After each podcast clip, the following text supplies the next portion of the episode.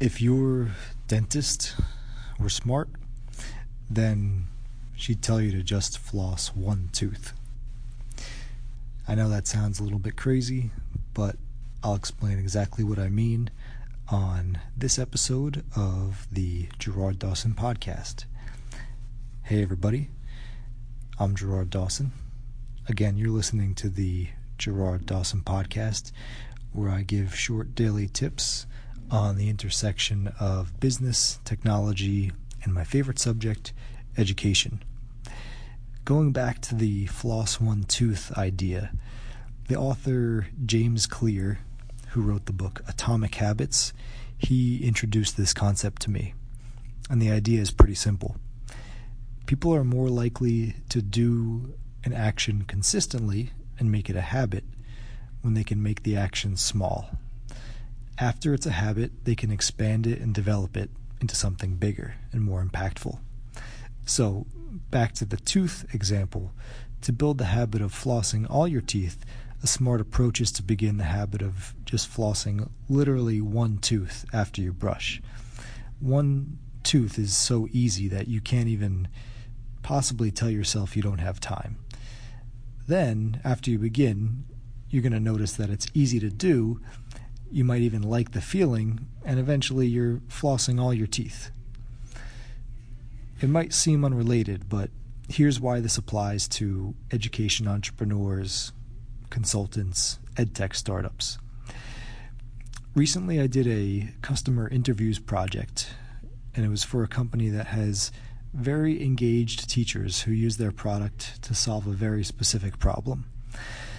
I had a big realization that came after interviewing about 10 of the teachers who, who love this product, and it was this teachers are literally addicted to using the product in their classroom, and that's because they use it as part of a daily habit.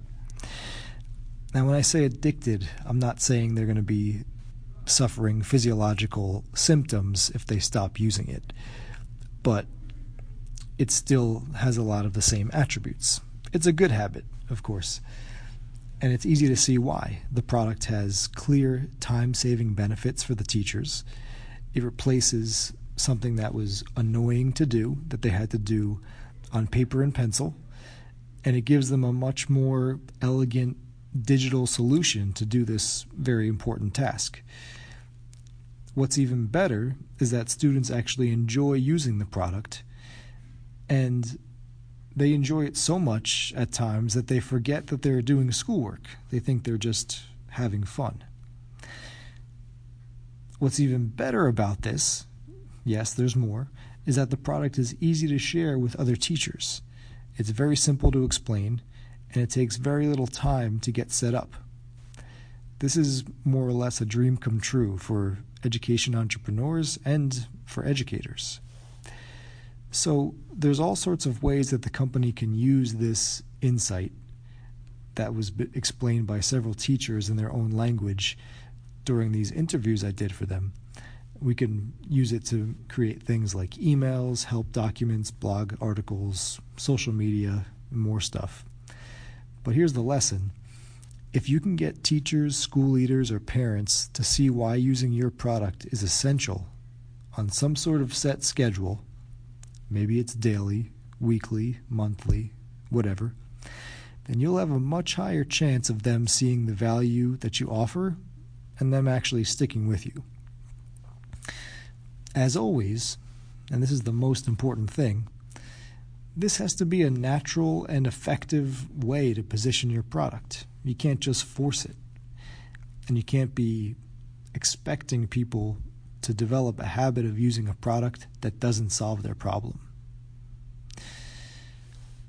If you want some help uncovering insights like these about your product through customer interviews, feel free to send me an email contact at gerarddawson.org.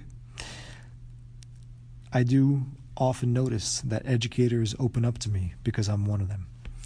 So I want to also offer to share that insight with you on my free email course, and you can get that by going to theedtechshop.com and drop your email in. It's https colon slash slash theedtechshop.com. And if you sign up, please write back to me, and I'd love to hear from you. As always, thanks for listening. And until next time, this has been Gerard Dawson with the Gerard Dawson Podcast.